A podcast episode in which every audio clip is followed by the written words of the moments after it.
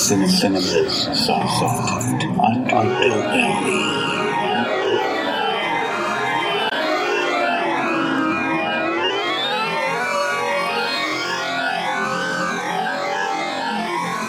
Hi, everyone. I'm Eugene Weaver. Welcome to another edition of Cinema's Soft Underbelly, your place to find all things horror related, fantasy related, uh, grindhousey, hard to find, little scene, uh, crazy gems in the rough. Today, however, is going to be a little bit more mainstream in the movies I'm talking about because I'm going to be hitting on a couple movies that I was hoping to touch on the previous episode when I was talking about sci fi horror and uh, those were uh, more comedy. And I had a couple that I wanted to talk about that were very much not comedy. Uh, and so I thought I'm going to split it up into two episodes, and this is going to be the uh, the alien stuff that's not comical. Um, I actually considered uh, pulling out the uh, the Alien movies, the the Ridley Scott, James Cameron, those but I thought, you know, that's going to be for another episode. I actually do, and again, I know those don't really fit into what I talk about the, the soft underbelly stuff, but um, I, I, love them so much, and there's so much good information out there on those movies that at some point I'm going to hit on those. Uh, today, though, I'm going to focus on more serious sci-fi horror, uh, alien, uh, alien type stuff, and I'm guessing if you're listening to this, you probably already know which one I'm going to be talking about. Uh, that's probably the best type of these movies ever made, uh, and that would be John Carpenter's The Thing from 1982. And this movie, I have seen, it's another one of those that I've seen probably uh, more than almost any other movie in my life. Reason being, back when uh, I, I, the first time I saw it was on network television, and uh, we had a VCR, and I somehow managed to record it off of TV, and I watched that thing over and over and over. It was almost it was on a it was on a rotation that and Empire Strikes Back that I had taped off of TV as well, and so there was just constant rotation. And the thing, and so for years, almost like uh, Conan the Barbarian, for years I had only watched the television version of this of uh, this movie, and back in the day this type of thing was just butchered, edited so heavily. So much of the stuff was taken out of the movie that it's. I don't want to say it's a it, it's a totally different movie, but it's it, it's it's so neutered and watered down that it's it's a family friendly movie almost. And the thing was no exception. This was this was with all the violence and gore and strong language taken out. This is really just a you know it's a family friendly movie almost, and this is the farthest thing from a family friendly movie. Interesting though, watching it back all those many years ago and watching it so many times, uh, I kind of got used to that version, and uh, that version actually has some stuff in it to pad the running time because they had to cut so much out of it because of the the fantastic Rob Bottin special effects uh, that they had to fill it with other stuff. So the beginning, the uh, there's the introduction of the, all the characters. Well, in the in the standard version of this movie, uh, you just get to know them. In the television version of our characters, there's a voiceover explaining what each person does. So it's MacReady, he's blah blah blah blah blah, and this guy and this guy and this guy, and it's just slow shots of them doing things. It's setting setting things up, and I kind of liked it. Um, it's obviously not necessary, and it's again just it's there to pad the running time. But I, I thought it was interesting. Um, the end also was different, and I guess I'm jumping ahead of myself. I should read just for the you know 0.1 percent of you that has not heard of John Carpenter's The Thing. I'm going to read the back of my Blu-ray here real quick, just so uh, you know what the movie's about. Uh, John Carpenter teams. Uh, Kurt Russell's outstanding performance with incredible visuals to build this chilling version of the classic The Thing. In the winter of 1982, a 12 man research team at a remote Antarctic research station discovers an alien buried in the snow for over 100,000 years. Once unfrozen, the form changing alien wreaks havoc, creates terror, and becomes one of them. And uh, that really wraps the whole movie up. That's, I mean, especially uh, becomes one of them. Uh, this whole movie deals with assimilation and not being basically being closed off from civilization, completely being closed off in the middle of Antarctica, Antarctica, and this thing replicates humans almost exactly, and so it's taking over the the the crew here at this station, and so there's distrust, and every now and then, if if someone is found out to be the creature, uh, then it rebels and revolts, and the the human body starts to contort and change. And um, amazing that for 1982, and this was probably um, if it was released in 82, that means it probably was made in 80, 81. The special effects are just phenomenal, and they still holds up today. Uh, I think that's so cool. It's it's amazing. But anyway, to wrap up the whole TV version thing, um, obviously almost all of the gore and special effects were cut from the movie. There was a couple of uh, snippets here and there that I, I, remember because I had seen it so many times, and they actually do show the full creature in the end, which surprises me because that's a big slimy mess. That was actually in the TV version. Um, but then in the very end, um, and this is a spoiler alert because I'm going to kind of spoil the end of the theatrical version, and then I'm going to talk a little bit about the TV version because it is interesting. Um, so, in the movie, it's uh, down to uh, MacReady and Childs, uh, the two the two remaining survivors of of uh, the the camp. They've blown up the the entire camp. Thus, the thing is now done. Uh, you still don't. I mean, the le- the movie is le- left at you're wondering is one of these guys the thing, and are they going to be, you know, either is the one going to kill the other one, and they're going to freeze themselves and wait until spring when the rescue team comes, uh, or are they both human and they're both screwed because their base camp is in flames and it's freezing cold, and all they have is a bottle of booze to share. Um, in the television version, after that scene, uh, we see a dog, and it's running in the distance. And this, it's like the next day now, and it's running in the distance, and you see smoke billowing, billowing in the background, way far in the distance, and it's led it it leads you to believe that um, that the camp has been burnt, they're dead, but one dog survived, and one dog is on the run. So I thought that was kind of interesting, and that's the way that I that I grew up with the movie. And there, I think that there is even voiceover at the very end of that as well, a little bit wrapping things up. But I'm not. I that starts to get kind of hazy. But um, anyway, I thought that was kind of interesting.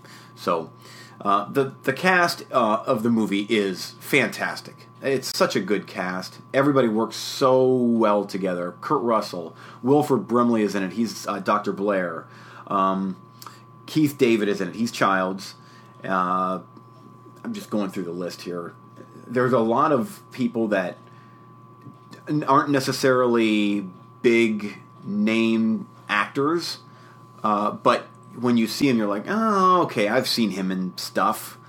Um, but um, and I, I, hesitate to say that the centerpiece of this movie is the special effects because the acting is so good, the storyline is so good, the music from John Carpenter is just fantastic. One of his best scores ever. And John Carpenter is not only is he known for making great horror, sci-fi, fantasy movies, uh, he's also known for his fantastic scores. They're very minimalist in sound, but they work so good to create this this complete sense of of dread, and I love that. Uh, obviously, Halloween and some of the sequels to Halloween and uh, The Fog and they live in the mouth of madness. Um, Prince of Darkness.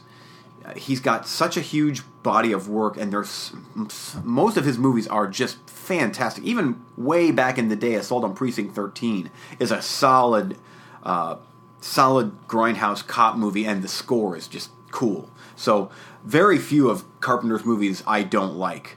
Um, I, also of note, if you are going to watch The Thing, um, you may want to watch. John Carpenter has two Masters of Horror episodes. There was a, a TV show on, I believe, Showtime, and it was an hour long each, roughly an hour long each. And it was fe- they would feature different directors on each episode of this Masters of Horror, and um, unfortunately, the budgets were fairly small, and the quality of stuff coming out was. I mean, there was a couple of standout episodes. Of course, Carpenter's were, uh, but there was more bad than good, and so that show did not last. But uh, the reason I bring that up is John Carpenter's The Thing. Um, John Carpenter did two episodes on Masters of Horror. He did Cigarette Burns, which is really, really good, and then he also did Pro Life.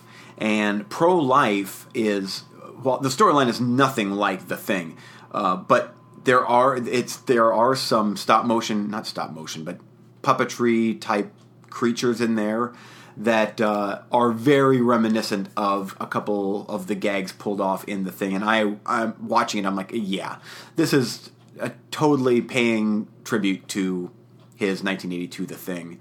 Uh, I do recommend if you uh, if you do get a chance, uh, check those check John Carpenter's versions out on on the uh, Masters of Horror. Other than Carpenter's, I believe that Dario Argento has two episodes, and, and his are his are pretty good too.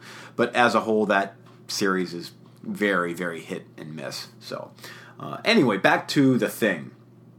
Um, there's so much about uh, this movie that could be said. There's a wonderful making of documentary on the Blu-ray it's about 45 minutes long, and it goes into the history of the movie and how it went, how it how it happened, like how things were shot, special effects, the things that were not used. There was actually a stop motion um, in the very end when we see the huge creature in all its gory glory.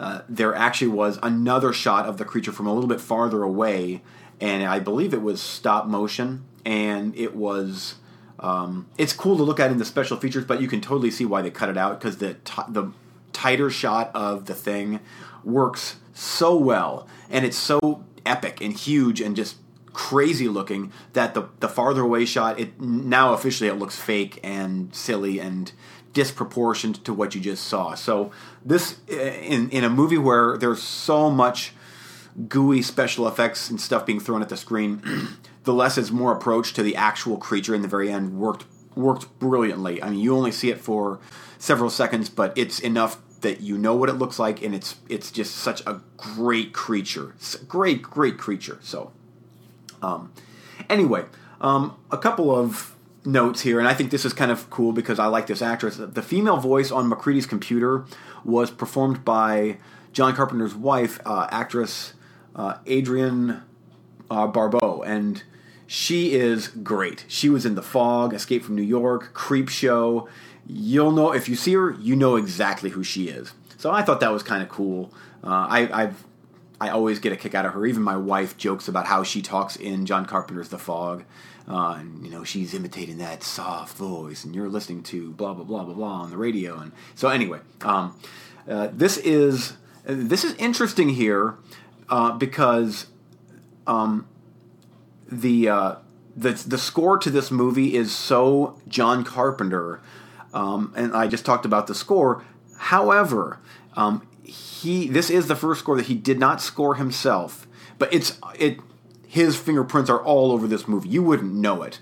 Um, the film's original choice for composer was Jerry Goldsmith, but he passed, and uh, Ennio Morricone uh, composed the the score, and I think that's so cool. It's so John Carpenter and not Ennio. I mean, he, he is.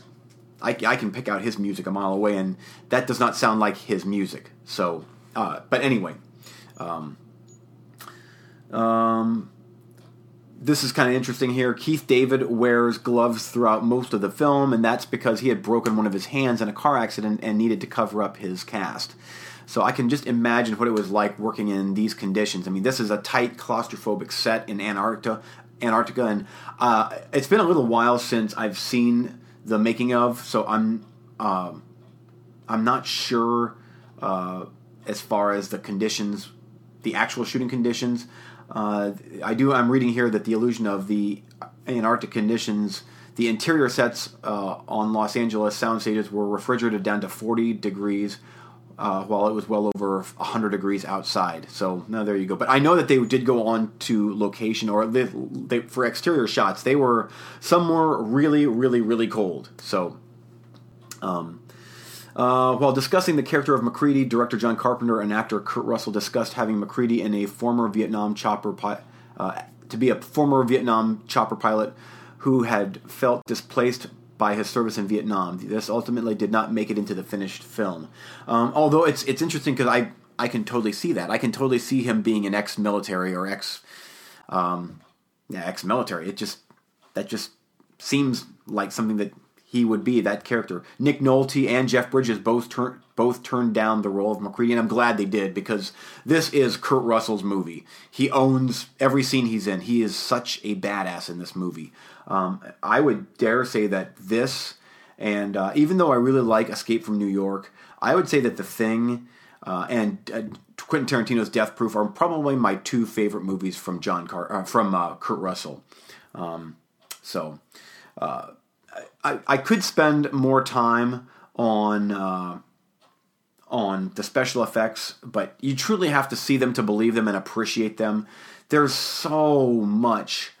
Um, there's so much effects going on in this movie. The budget of the movie was ten million dollars, and it it flopped upon uh, initial release, which is just insane. Um, I, I mean, I kind of understand back in the day, this movie I, I, can see where this wouldn't have been quite as well received, but uh, it's such a good movie and it's almost universally loved. But um, it didn't do good on its initial release, but then home video took off, and this movie took off with it. So this movie has a huge home video life, and it just it's like any fantasy, sci-fi, horror fan has watched this movie probably numerous times. Um, but ten million dollar budget, which I think for 1982 for a sci- R-rated sci-fi horror movie, I think that's pretty good. So, um, oh, so this is actually another. Uh, this is a part of John Carpenter's uh, Apocalypse trilogy, and while it doesn't really have anything to do with the actual apocalypse, it has a very much of a doom feel to it, if that makes sense. Like uh, dark and gloomy, Prince of Darkness from 1987 was the second one, and then In the Mouth of Madness was his third one. And they're nothing alike, yet they definitely feel connected in that uh, the subject matter is very much um, anti positive, I guess. Just, uh, it's heavy. Uh, so, um, anyway, the, uh, I, again, dealing with the special effects, Rob Bottin, this put him on the, ba- on the map. Um, and Rob Bottin has done stuff on Seven um, Rob Bottin did the effects work, I believe, for The Howling. Um, so, but anyway, it's great special effects artist, and um, this is his crowning achievement, in my opinion. So, um, anyway, there's tons and tons and tons of other stuff that uh, that I could talk about. Interesting stuff as far as people that were considered for roles in the movie. Lee Van Cleef was considered in the for the movie. Powers Boothe. Um, as far as the special effects, uh, there Stan Winston did have uh, have a little bit to do with this movie because Rob Bottin was suffering from exhaustion at the time and his because of his heavy workload. So Stan Winston actually came in and did some of the effects for uh, for Inside the Dog Cage, which is a highlight of the movie. Is when uh, one of the dogs is is the thing, and it starts to sprout stuff and go crazy. And um, great scene, and it's still just yeah, gross. So uh, anyway, uh, I can't imagine you're not going to like this movie if you're into sci-fi. Uh, you don't even have to really be a horror fan, although it probably helps because of how gruesome it is. But um, it's great and and if you really like the movie, I would advise go on to IMDb and click on the uh, trivia because there is a there is a ton of trivia on this movie that I didn't even touch on, and I'm going I'm going way long on this movie, but uh, go on. I mean, it's it's it's so interesting to hear about uh, the making of this movie and what went into it, and, and just how well it turned out. So, anyway, um, because I talked about the thing, I can't not talk about the remake, reboot, prequel. Uh, not sure what you want to call it, but it's there. and it exists, and it's from 2011, and yes, I do like it. Uh, however, and I'll get into the however here very soon. Uh, I'm going to read the back of the Blu ray real quick. From the producers of Dawn of the Dead comes the chilling prelude to John Carpenter's cult classic film. When paleontologist Kate Lloyd, played by Mary Elizabeth Winstead, who I believe was horribly miscast in this movie, travels to an isolated outpost in Antarctica for the expedition of a lifetime, she joins an international team that unearths some remarkable discovery. Their relation quickly turns to fear as they realize that their experiment has freed a mysterious being from its frozen prison.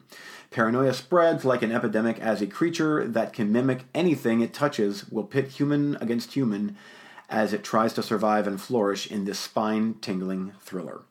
Uh, I've watched this movie probably, f- uh, I would say almost five times at this point since it came out, which is pretty good for uh, for a newer release. I mean, um, I can't help but enjoy it for what it is, but each time I watch it, I just have to sigh at, and and am disappointed in what it could have been.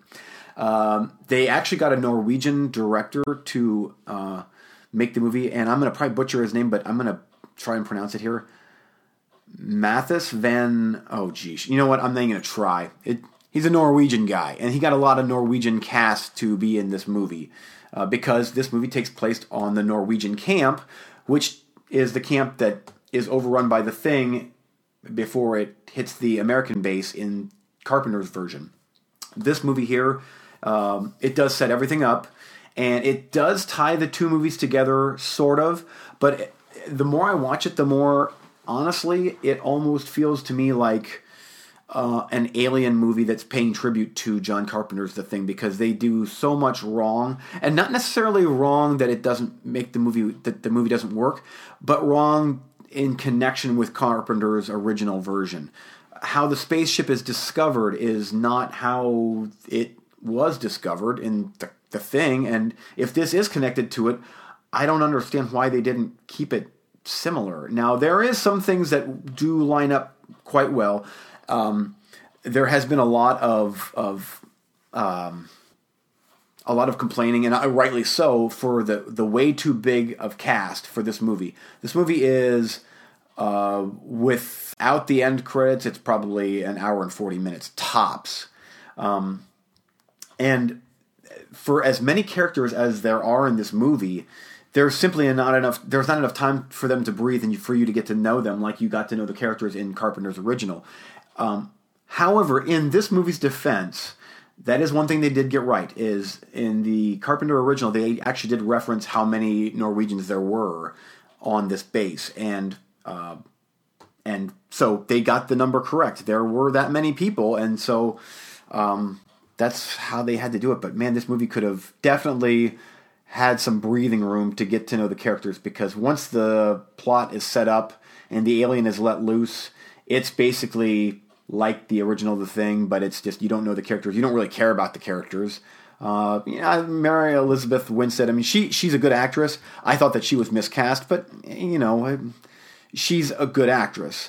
Um, everybody does a good enough job, but it's just it's too bloated. It's there's too many characters for this thing to um, for it to work properly. But the special effects, and now I'm going to talk about the special effects. They do work, and but with lowered expectations. Coming into the movie, you're already prepared for okay, this is tying in with John Carpenter's The Thing. Well, John Carpenter's The Thing is known for elaborate, fantastic practical effects. This movie has elaborate practical effects. Unfortunately, it also has a whole bunch of CGI effects too, and um, I, they didn't need it. In fact, uh, my co-host over on Movie Freaks he shared a link on uh, Facebook about uh, some of the effects artists talking about the the thing reboot here, and uh, and they were they were just saying about some of the things that they didn't. Um, that they, they didn't want to do, but they had to because they the studio was calling for CGI, CGI, CGI. Do this, do this, do this. And it's like, why, why? I mean, I I, I get it that you're on a budget and you you're on a time constraint, but uh, look how Carpenter's version has held up over all these years.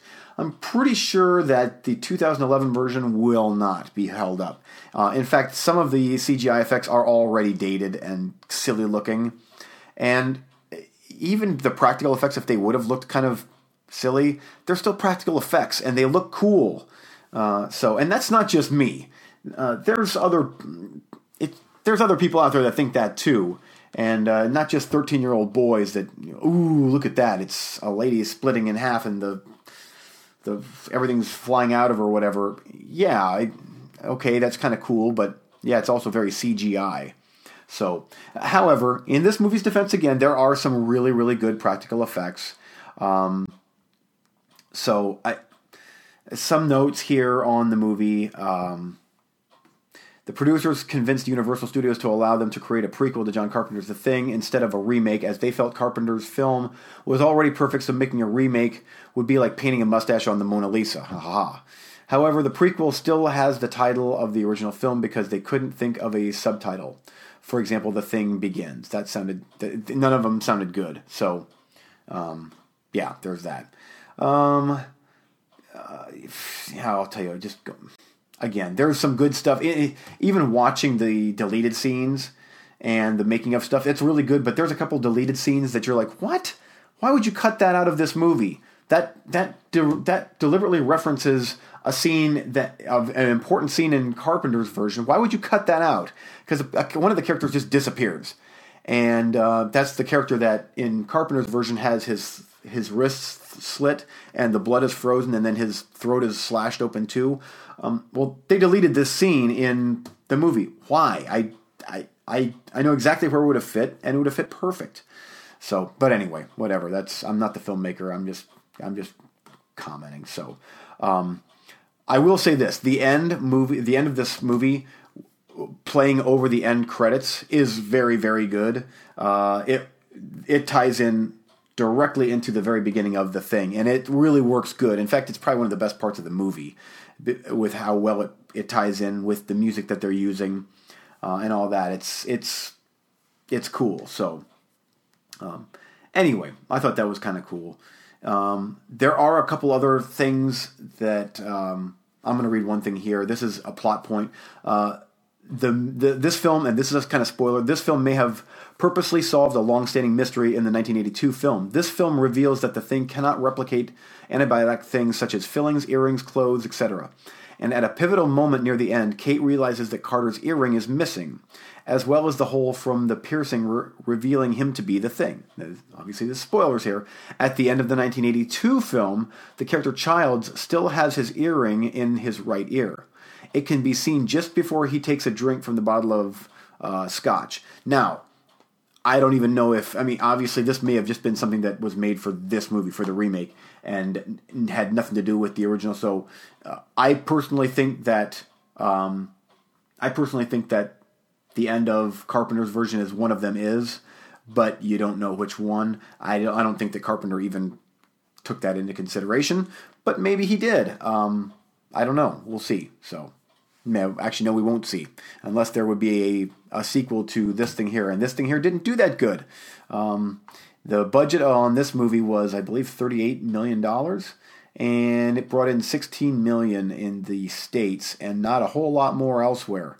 So, and it's unfortunate. I mean, it's it's a good enough movie, but it it's a missed opportunity, and that's just it's unfortunate. Um, worth a watch though, and I had to, of course, talk about that movie because I talked about the thing and because they tie in together. But definitely watch them both. Um, it's hard for me to say which one to watch first because the thing is classic, and the I'm I'm not sure what to call it. The remake, reboot, uh, prequel, whatever is it's good in its own right, but it's it's good not trying to tie it in too much to Carpenter's original. So if you watch them back to back, I'm guessing that you're going to be sorely disappointed with the with the new version. Um, although there's there's if you watch it first, you might appreciate some of the things that tie it into Carpenter's version too. So I don't know. Give it a shot.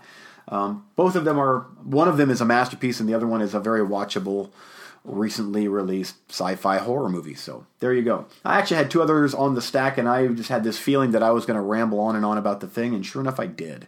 So uh, that's going to be it for The Thing, and that's going to be it for this episode. And I hope you've enjoyed listening to my ramblings on one of my favorite movies of all time. I love The Thing, and I, I it's one of those things that ha ha ha. It's one of those movies that uh, that every year. Uh, when the weather is just right outside, when it's real cold and it's really snowing, I pull out the thing uh, on Blu-ray because I gotta I gotta watch it. It's just it's such a good cold weather movie, and the the feel of it is just very winter, obviously. So anyway, that's it for me. Uh, make sure that you check out the uh, sister show, Movie Freaks. In fact, we just have a brand new episode that's available. So uh, head over to YouTube uh, and give that a watch, listen. Also on Facebook, if you're friends with us or whatever, it's it's on Facebook as well. And then Cinema Sidekicks. You know where to find them over on iTunes. Uh, you can get a hold of me at eugene-weaver at hotmail.com for any questions or comments or useless trivia that I find interesting. I would love to hear about it. So, uh, anyway, I appreciate you listening, and uh, until next time.